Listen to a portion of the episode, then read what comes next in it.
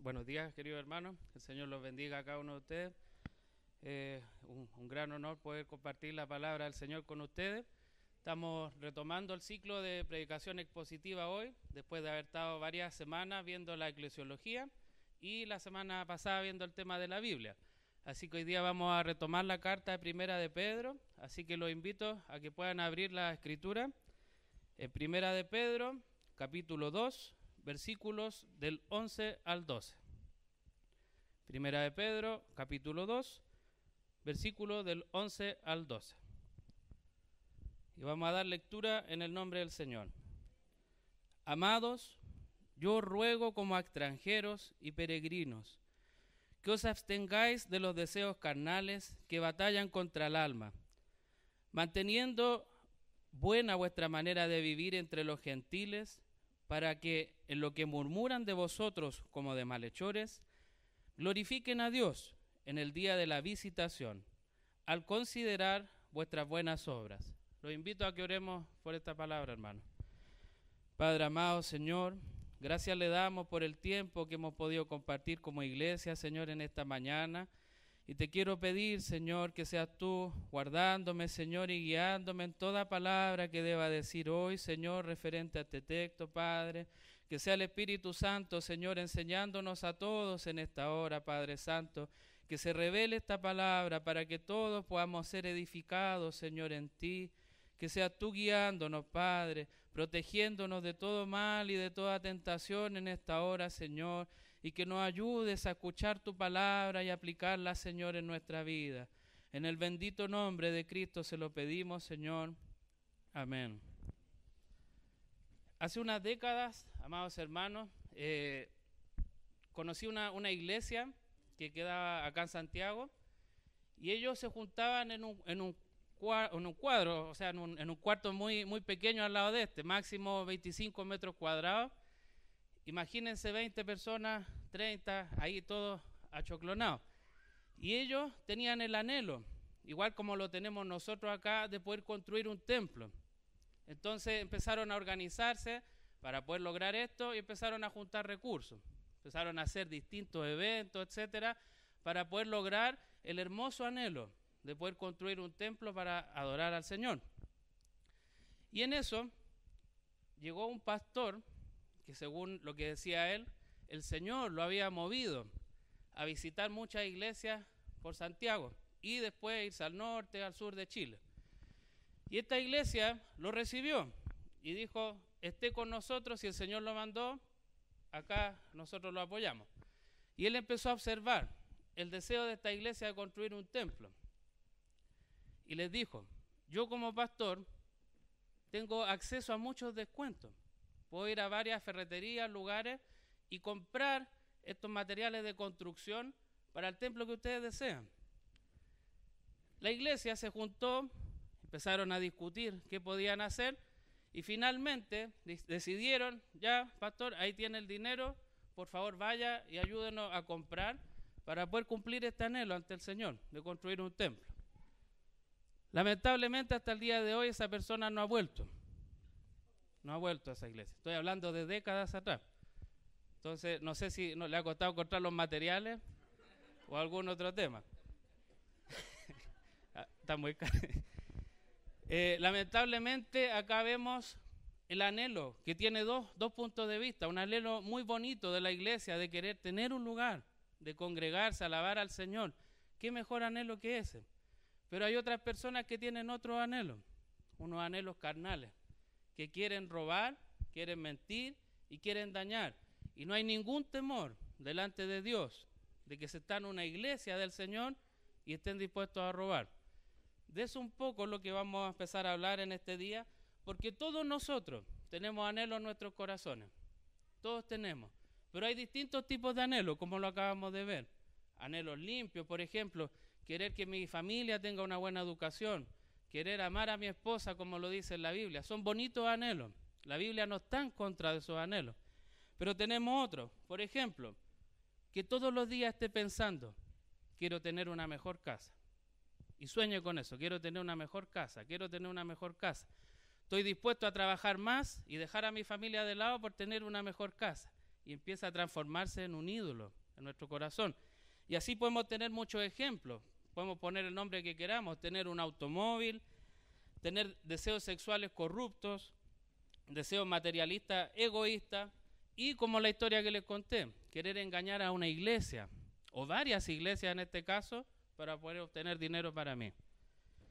A diario, si ustedes observan en las noticias, se ve cómo fluye estos anhelos del corazón en toda la gente. Y se ve, si pudiéramos llevarlo a una estadística y decir, wow, el anhelo del corazón de la gente, vamos a decir, es muy malo. Nos vamos a escandalizar incluso muchos de nosotros. Pero yo lo invito a cada uno de ustedes que se pregunten, ¿no actuamos de la misma forma los cristianos? ¿O todos nosotros tenemos un corazón tan limpio y puro que solo anhelamos glorificar a Dios. Eso es lo que vamos a ir profundizando, hermano, en este día. Y en el libro de Proverbios 23.7 dice lo siguiente, porque cuál es su pensamiento en su corazón, tal es él. Come y bebe, te dirá, mas su corazón no está contigo. El sermón que vamos a compartir hoy tiene el título Luchando contra los deseos carnales vamos a abordar tres puntos. El primer punto, los cristianos no son de este mundo. El segundo punto que vamos a ver, los cristianos luchan en este mundo. Y el último punto, Cristo ganó la lucha por los cristianos de este mundo. Entonces vamos a comenzar con el primer punto, los cristianos no son de este mundo. Entonces volvamos al texto de Primera de Pedro. La primera parte del versículo 11 dice, Amados, yo ruego como extranjeros y peregrinos. Vamos a profundizar un poco en la ternura que está mostrando el apóstol Pedro en este texto. Si se fijan, él parte diciendo, amados, yo ruego. No sé si todos ustedes han leído los evangelios, cuál era la actitud de Pedro en el día a día, lo impulsivo que era. Cuando iban a arrestar a Jesús en el Getsemaní, ¿qué es lo que hizo Pedro? Fue, sacó su cuchillo y cortó la oreja y no pensó en nada. Ese mismo Pedro, que el Señor lo tomó y transformó su vida, hizo una nueva criatura en él, es el que está escribiendo esto. Y dice, amados, yo ruego. Qué tierno el contraste, la, fuerza que el Señor tiene para transformar un corazón que tenía esa actitud tan violenta, sin pensar en nada, solo en el momento, a tomar una calma ahora y escribirle a hermanos que estaban en una condición muy dura. Estaban expatriados, estaban fuera de su lugar. El Señor viene a través de Pedro y le dice, amados, yo ruego. La pregunta es por qué el apóstol, una autoridad máxima en la iglesia primitiva, tiene que rogar algo en la iglesia. Él podría haber dicho, perdón, Podría golpear la mesa y decir, yo soy apóstol del Señor y ustedes tienen que hacer esto, esto, otro, acá y allá. Pero no lo hizo. Con suavidad, con amor, dice, amados, yo ruego. ¿Qué es lo que le está, le está rogando el apóstol a ellos? Él está pidiendo que luchen, que luchen contra los deseos carnales. Y ya vamos a reflexionar sobre eso. Pero antes quiero preguntarle a ustedes, pasamos por un ciclo de enseñanza sobre la iglesia. Vimos en la última sobre la exhortación, cómo yo puedo ayudar a un hermano a arrepentirse de su pecado y guiarlo. ¿Cómo lo estamos haciendo? ¿Con qué actitud? ¿Vamos con violencia a hablar con el hermano? ¿Con un deseo morboso de mostrarle el pecado y refregarlo en su cara? ¿O estamos teniendo una actitud como la que tiene el apóstol? De decir, hermano, te ruego que te arrepientas, que luches, que sigas los consejos de la palabra. ¿Cómo lo estamos haciendo? Una reflexión para todos nosotros. Y a lo mejor ni siquiera lo estamos haciendo, no estamos exhortando a nadie. Estamos tan metidos dentro de nosotros que no vemos la necesidad de la iglesia, que el apóstol sí está viendo. Y por eso él clama y dice, hermanos, yo os ruego que el Señor nos ayude a tener eso en mente a la hora de hablar con algún hermano y querer exhortarlo. Después el texto sigue diciendo, como a extranjeros y peregrinos. ¿Por qué extranjero y peregrino? hemos estado viendo que ellos venían arrancando de una persecución muy dura hacia el cristianismo. Se asume que después de que Nerón quemó la ciudad, todos los cristianos empezó una persecución porque él los culpó de que ellos habían hecho ese incendio. Y ellos están arrancando para sobrevivir. A ellos es el que le está hablando, por eso les escribe de esta manera. Ahora la pregunta, no sé si ustedes han escuchado hablar del sueño americano. A lo mejor ahora no es tan popular para los jóvenes, no lo han escuchado, pero el sueño americano era la idea de poder viajar a Estados Unidos y cambiar tu condición actual. Si tú ahora estás sufriendo, estás sufriendo, perdón, por dinero, por necesidades, va a Estados Unidos, encuentra un buen trabajo y se te arregla la vida.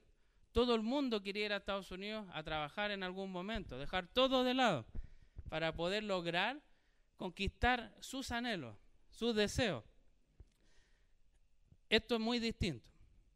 Los expatriados no es que estaban yendo a otro país porque querían buscar una mejor forma de vida, ellos estaban arrancando por su vida.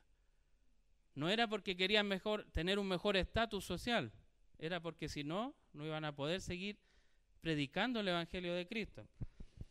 Ahora bien, Pedro no le está diciendo extranjeros por eso, porque están saliendo de, por decir, de Santiago hacia Viña del Mar. No es esa la condición que está apuntando Pedro acá, sino que ellos no son ciudadanos de este mundo. Y eso puede sonar extraño a lo mejor para algunos. Pero nosotros, los hijos de Dios, no somos ciudadanos de este mundo. Busquen en sus Biblias en Filipenses 3:20. Acá vamos a ver algo que Pablo complementa a lo que quiere apuntar Pedro.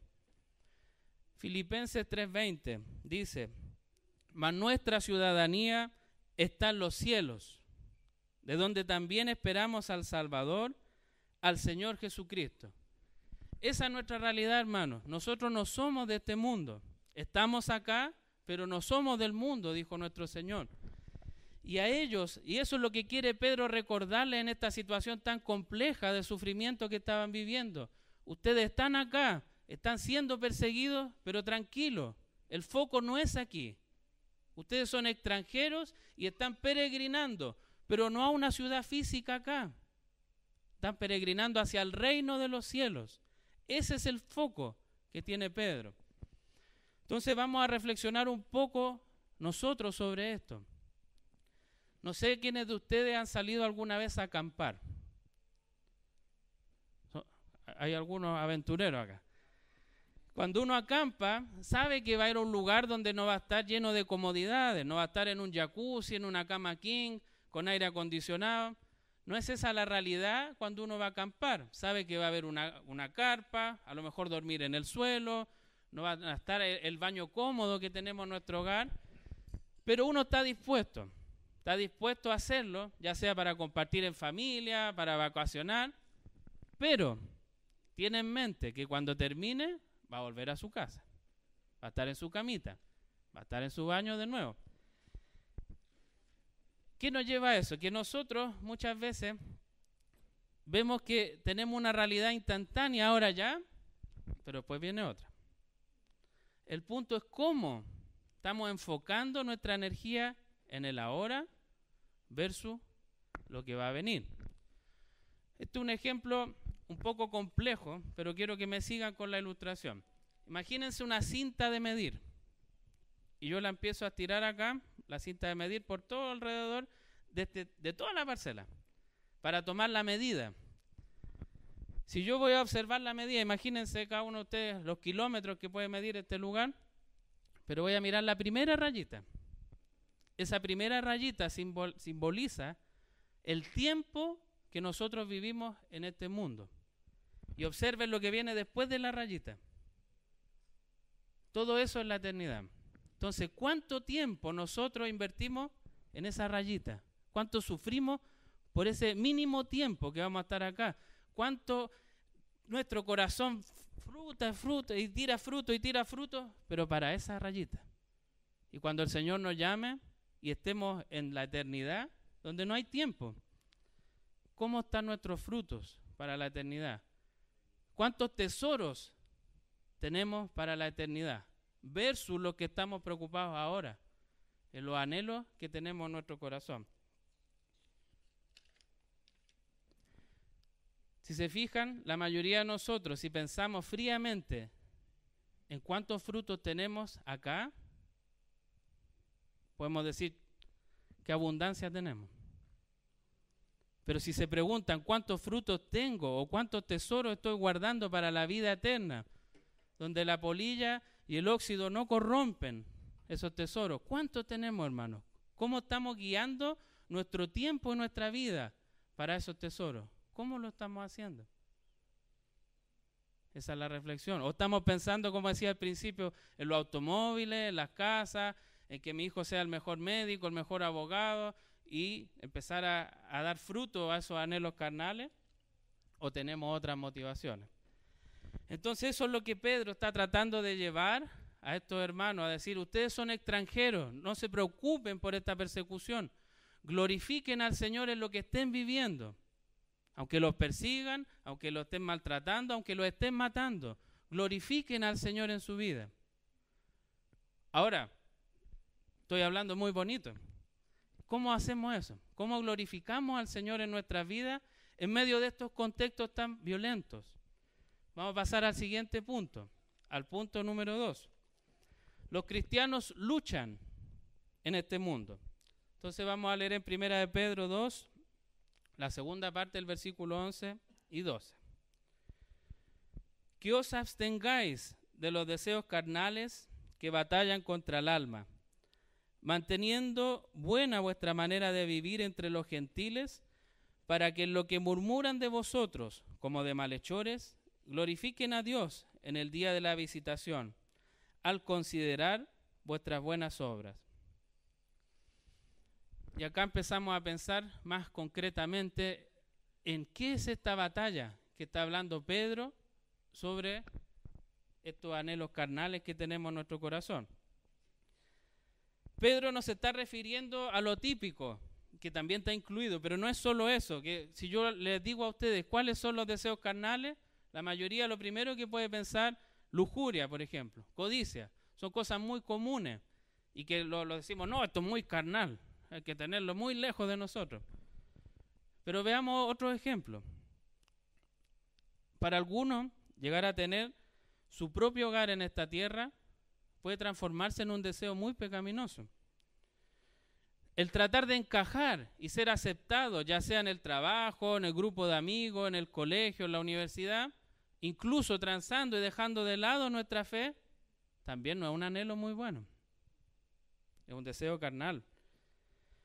Callar ante otros para quedar bien y no glorificar a Dios con nuestra vida, también es un pecado comer en exceso, trabajar en exceso, guiar a la familia como yo pienso y no como la Biblia, como yo quiero, como yo creo, como yo pienso que sería la mejor ruta y dejo de lado a Dios, es un deseo carnal. Si quiero obtener ganancias deshonestas, no, si hago esto, por acá, por allá, no estoy robando, no, si no estoy robando, pero hace todo un enredo tan grande que ni él se entiende para obtener algo deshonesto los deseos sexuales fuera del diseño de Dios. Muchas veces uno podría hacer un deseo carnal, todo lo sexual es un deseo carnal, dejémoslo afuera. Pero la escritura dice que es muy hermoso la sexualidad, pero como Dios la quiere. Eso es lo que tenemos que conocer dentro del matrimonio y como Dios demanda de cada uno de nosotros. Dios enaltece la sexualidad y dice, eso es muy bueno, yo lo creo. Pero acá estamos hablando de lo fuera del diseño de Dios. Esos son deseos carnales. Tener ídolos. Por ejemplo, muchas veces se habla de ídolos, Buda, María, cosas muy lejanas a lo mejor. Pero mírese al espejo, hermano. El mayor ídolo en nuestras vidas somos nosotros. Evalúe cuántos ídolos fluyen de usted mismo. Cuánta idolatría hay en nuestro corazón hacia nosotros. Haga ejercicio, mírese en el espejo y diga, wow, en realidad mi mayor ídolo no es mi Señor, no es mi Dios, el de la Escritura. El Dios que yo me inventé, el Dios que yo creo que hace estas cosas, el Dios que me acomoda a lo que yo quiero. Y ese soy yo. Ese es un gran deseo carnal. Y así hay muchos otros. Si ustedes leen Gálatas 5, 19 al 21 en sus casas, habla de los frutos de la carne. Dentro de eso la hechicería, enemistad, pleito, celo, ira, contienda, herejía, borrachera, etcétera. El texto profundiza un poco en esos detalles. Esa, contra todos esos deseos carnales que Pedro le dice, batallen. Hay una guerra, imagínense, todos yo creo han visto alguna vez una película de guerra. Son terribles, terribles. Y así es lo que nosotros tenemos acá. Una guerra brutal entre los deseos carnales, nuestra, nuestro cuerpo carnal, versus la nueva criatura que hizo Cristo en nosotros. Si nosotros somos cristianos, Cristo nos limpió con su sangre. Él murió por cada uno de nosotros. Dio su vida, el justo, por todos nosotros los injustos. ¿Para qué? Para crear una nueva criatura en Cristo. Una criatura santa, sin mancha, que no quiere pecar, que quiere glorificar a Dios. Pero nuestra carne sigue acá. ¿Y qué quiere nuestra carne? Ir en contra de Dios, hacer toda la lista de las cosas que hemos mencionado y muchas más chocan. No, no son amigos. Nuestra carnalidad y nuestra espiritualidad no son amigos. Es una guerra terrible, hermano. Cada uno de nosotros vive eso y se angustia. Porque en Romanos 7 Pablo habla de que el mal que él quiere, que no quiere hacer, ese está haciendo. Eso nos pasa a nosotros. Todos tenemos algo carnal que fluye y fluye. Y después, si el Señor nos ayuda, nos arrepentimos y nos lamentamos. ¿Por qué hicimos esto? ¿Por qué pequé de esta forma? Que el Señor nos ayude, hermano, porque esta guerra no es fácil. Por eso Pedro está hablando acá a los expatriados. Él está diciendo, amado, yo ruego que batallen contra esto. Que batallen, que peleen la buena batalla.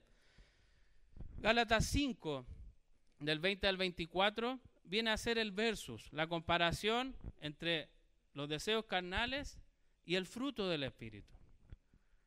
La escritura muestra el fruto del Espíritu y todos nosotros, los que creemos en Cristo, tenemos el fruto del Espíritu.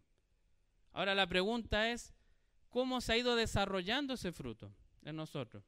De las cualidades que hablan Gálatas, ¿cuál tenemos más desarrollada y cuál no? El Señor nos va ayudando y nos va mostrando cómo combatir esta batalla. No como yo creo, como está escrito, como el Señor lo dejó para nosotros. Un ejemplo que está ahí, amor, gozo, paz, paciencia, benignidad, bondad, fe, mansedumbre, templanza.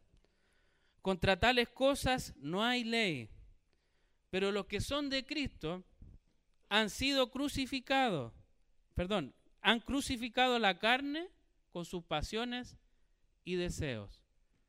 Ahí está la promesa que el Señor nos está dando. El que tiene el fruto ha crucificado la carne, sus pasiones y deseos. El Señor ya lo hizo. Él ya murió por nosotros. Él ya crucificó nuestra parte carnal. Ahí está la esperanza. Por otro lado, en Filipenses 2, del 2 en adelante, dice, Por tanto, amados míos, como siempre habéis obedecido, no como en mi presencia solamente, sino mucho más ahora en mi ausencia, ocupaos en vuestra salvación con temor y temblor. Porque Dios es el que en vosotros produce así el querer como el hacer por su buena voluntad. Nosotros somos salvos. El Señor ya nos salvó. Pero Él nos dice que Él produce en nosotros tanto el querer como el hacer por su buena voluntad. Muchas veces podríamos decir, yo no puedo luchar con este pecado. Me enojo tanto, no lo puedo controlar. ¿Qué puedo hacer? Acá dice el Señor, Él te da el querer y Él te da el hacer. Ya lo hizo. Entonces tenemos que confiar y refugiarnos en Él, no en nosotros. Todos los pecados, todos los deseos carnales están incluidos acá. El Señor ya nos dio el querer y el hacer. Entonces va nosotros. ¿Cómo nos disponemos a la voluntad del Señor para esta batalla brutal que estamos viviendo en nuestro corazón? Cristo dio su vida, hermano. Esta batalla tuvo un precio muy grande que ninguno de nosotros puede pagar y no lo quiere hacer. ¿Por qué? Porque un deseo carnal estar tranquilo. Que no queremos que alguien nos grite, no queremos que alguien nos escupa, no queremos ser crucificados por nuestros enemigos. A lo mejor si yo les digo, ¿Usted quiere morir por su hijo? La mayoría va a decir que sí. ¿Por su esposa? A lo mejor algunos van a decir que sí. Pero Cristo murió por sus enemigos. Por sus enemigos. Cuando la escritura habla del matrimonio y compara a Cristo con la iglesia, Cristo no murió por una iglesia hermosa, radiante, blanca, pura. Era todo lo contrario, una iglesia sucia, que no lo quería, que lo aborrecía, que lo insultaba. Por esa iglesia murió Cristo. La sangre que Él derramó fue por esa iglesia. Entonces, cuando estamos en esta batalla, no tenemos que vernos a nosotros, no ver a nuestro ídolo en el espejo, tenemos que mirar a Cristo. Él murió por nosotros. Él entregó su vida gratuitamente, por amor a cada uno de nosotros. Cuando usted esté luchando con ese pecado y diga, Señor, no puedo. Acuérdese, el Señor murió por ese pecado. Y alabe a su Señor cuando esté en esa situación.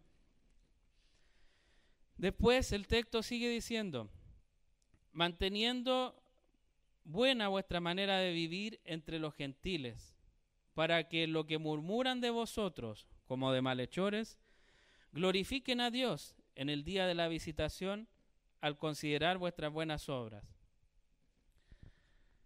Imagínense el contexto de ellos que están siendo perseguidos, están sufriendo ataques, están sufriendo tentaciones en su mente y en su cuerpo. Y acá el hermano, el apóstol Pedro les dice, mantengan vuestra buena manera de vivir. Mantengan esa buena manera de vivir entre los gentiles. ¿Para qué? Para que nuestro comportamiento, aunque ellos hablen mal de nosotros y digan, no, si él es mentiroso, no, si él es aquí, sean mentiras. Sean mentiras de parte de ellos hacia nosotros. Eso es lo que el apóstol está diciendo. Ustedes con sus frutos, con su comportamiento, van a callar esas mentiras. ¿Por qué? Porque ustedes están dando un testimonio afuera de la iglesia, en su trabajo, en los colegios, universidades, amigos, vecinos. Ustedes están dando un testimonio como cristiano en todo lo que hacen. Siempre que alguien sabe él es cristiano, se ponen cinco lupas para ver todo lo que hacen. Y ah, mira, viste, yo te dije. Acá hay algunos ejemplos. Mira el hermanito, tan bueno para ir a la iglesia y tan grabatero que es en su casa. Dios nos guarde de eso. Mire la hermanita, tanto que canta en la iglesia y gritonea a sus hijos todo el día. Miren los canutitos, hablan del matrimonio y son los que más se separan. Mire los canutitos, tanto que hablan del reino de Dios y viven pensando en tener una mejor casa, en tener un mejor auto. Y así, hay infinitos ejemplos, hermano. Pero estamos siendo observados por nuestros vecinos, por todo el mundo. Entonces, pregúntense ustedes, ¿qué dirán si, si yo fuera a entrevistar a sus vecinos, le dijera, ¿qué piensa usted del hermano que va a la iglesia? ¿Cómo se sentirían ustedes? ¿Sacarían pecho, orgullosos? ¿Estoy mostrando a Cristo en mi vida? O a lo mejor empezarían a esconderse de a poco. Si les pregunto a su familia, a los que no son cristianos, ¿qué piensan de ustedes? A veces la familia es la más dura para describirnos. Pensemos en eso. ¿Qué piensa nuestro esposo, nuestra esposa? Pero todas esas preguntas, hermanos, son irrelevantes. Porque la verdadera pregunta es, ¿qué piensa Cristo de mí? Porque Él nos ve en todo momento. Al vecino yo le puedo ocultar las cosas, pero adentro de la casa sale el monstruo que hay adentro. Y Cristo me ve en todo momento. No solo lo que digo, no solo lo que, lo que hago con, con mis actos, sino lo que pienso, lo que sueño. Todo el Señor lo ve, todo. A Él es el que tenemos que preocuparnos. ¿Cómo me describirá el Señor a mí? Que el Señor nos ayude. El Señor nos ayude. Es difícil, hermano. Entonces, resumiendo este punto, aterrizando un poco la idea, hemos visto que existen frutos carnales y que entran en batalla con nuestra alma. Y el objetivo es que podamos derrotarlos con la ayuda del Señor. Cristo nos capacita para ganar esta batalla. Él murió, ya dio su vida por nosotros. Glorifiquémoslo a Él y demostrémoslo. No porque digamos, no, me voy a portar bien, voy a hacer esto. No, que nazca naturalmente. Eso es un fruto. Cuando nace, no porque yo pienso y digo para cumplir, porque quiero hacerlo, porque de eso está lleno afuera. Cosa que ustedes vayan a una iglesia católica o a otra secta, que todos quieren hacer buenas obras para verse, para ser visto, para publicarla en las redes sociales. Pero ¿qué es lo que quiere el Señor de nosotros? Que fluya naturalmente. Cuando ofrendamos, que tu derecha no sepa lo que está dando tu izquierda. No queremos que seamos vistos, es porque queremos dar frutos de corazón al Señor. Pasamos al tercer y último punto. Cristo ganó la lucha por los cristianos de este mundo. Ahí está el spoiler al tiro de qué se trata este punto. La segunda parte del versículo 12 dice, glorifiquen a Dios en el día de la visitación al considerar vuestras buenas obras. Acá, finalmente, Pedro está apuntando sobre un día de la visitación. Ahí hay distintas posturas dentro de los teólogos. Algunos dicen que se refiere cuando uno muera y vaya a la presencia del Señor. Otros dicen que va a ser el juicio final, cuando venga Dios y juzgue a todos. Pero independiente de cuando sea, lo importante es que vamos a ser evaluados por nuestras obras, dice el texto. Y la idea es que glorifiquemos a Dios con lo que hicimos. Los reformadores dijeron coram deo, que significa delante de Dios. Todo lo que hacemos está delante de Dios. Una muy buena pregunta que a mí me ha ayudado en la vida cuando estoy enfrentando una tentación es decir, ¿glorifico a Dios con lo que estoy haciendo? Pregúntenselo. Cada vez que ustedes digan, estén haciendo algo fuera de la ley de Dios, dentro de su palabra, ¿esto glorificará al Señor? Como todos los ejemplos que vimos, si estoy teniendo una tentación sexual, ¿esto glorificará al Señor?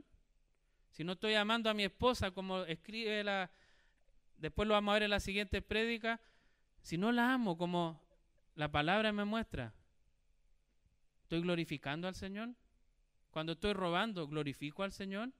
Pregúntense eso siempre, cuando estén haciendo algo. Y la respuesta va a venir de inmediato. Y ahí vamos a saber si está actuando nuestro lado carnal o esta nueva criatura en Cristo, que Él dio su sangre por nosotros. Ahora, si lo dejamos hasta acá, y nos vamos, oramos, vamos a decir, esto es una carga moral muy grande. Tengo que hacer esto, tengo que hacer esto otro, tengo que hacer aquí, tengo que hacer allá. Pero el apóstol Pedro, al final del capítulo 2, nos da un descanso. Y quiero que lo leamos. En la próxima prédica vamos a volver a leer estos puntos. Primera Pedro 2, 21 al 25. Y leámoslo con mucha atención, hermano. Primera Pedro 2, 21 al 25. Dice así la palabra del Señor.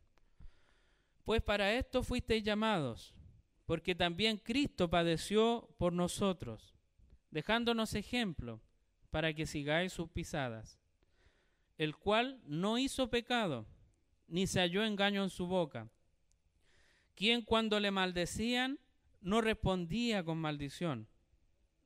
Cuando padecía, no amenazaba, sino encomendaba la causa al que juzga justamente, quien llevó él mismo nuestros pecados en su cuerpo sobre el madero, para que nosotros estando muertos en nuestros, perdón, estando muertos a los pecados, vivamos a la justicia, y por cuya herida fuisteis sanados, porque vosotros erais como ovejas descarriadas, pero ahora habéis vuelto al pastor y obispo de vuestras almas.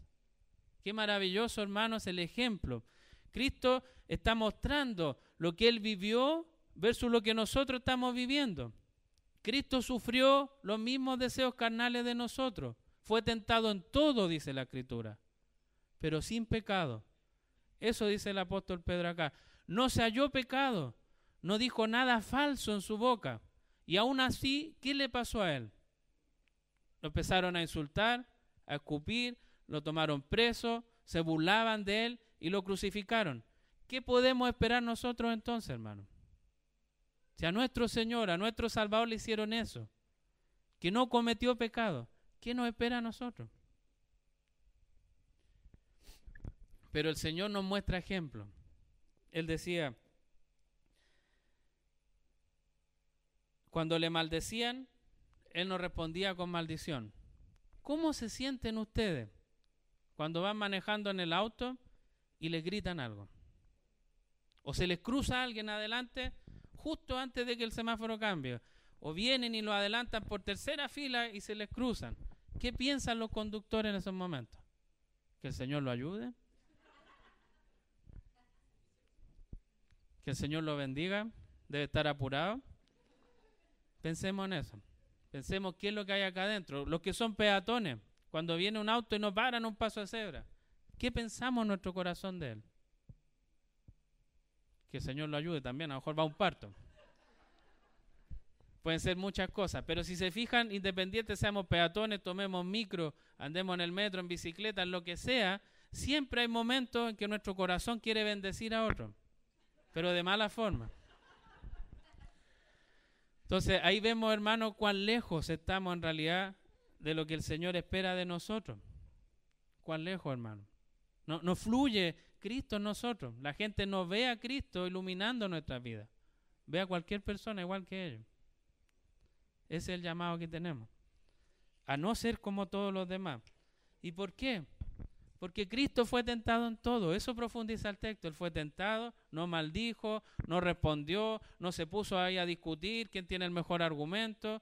Él cayó. Como un cordero que iba hacia el matadero. Entonces piensen en eso, hermano. Cómo el Señor fue tentado en todo y vivió una vida perfecta y dio su vida por usted, por cada uno de los que estamos acá. Él murió. Él lo miró a usted aunque todavía no naciere, el Señor murió por ustedes en esa cruz. Todo fue clavado ahí. Todos nuestros deseos con lo que estamos luchando ahora, porque todos estamos luchando. Todos tenemos un conflicto ahora en nuestro corazón, pero el Señor ya lo crucificó. No luchen con sus fuerzas.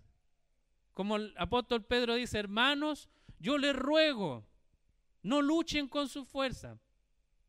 Esta batalla la ganó Cristo por nosotros. No nos desgastemos, hermanos, en querer arreglar todo nosotros. Somos tan sabios, somos tan poderosos. Todo lo podemos arreglar de alguna forma. El Señor no nos está llamando a eso. Él nos manda a humillarnos como Él se humilló. Que el Señor nos bendiga, porque su sangre dio un gran precio por nosotros, su vida por nosotros, hermanos. Y el Señor lo enalteció a lo sumo lo resucitó y está a la gloria de Dios el Padre, a la derecha está nuestro Señor y Él es el que nos apoya, Él es el que nos guía, Él es el que está con nosotros en esta batalla. ¿Cómo no vamos a glorificar a un Señor tan grande? Gloria al Señor, hermano. Oremos, hermano.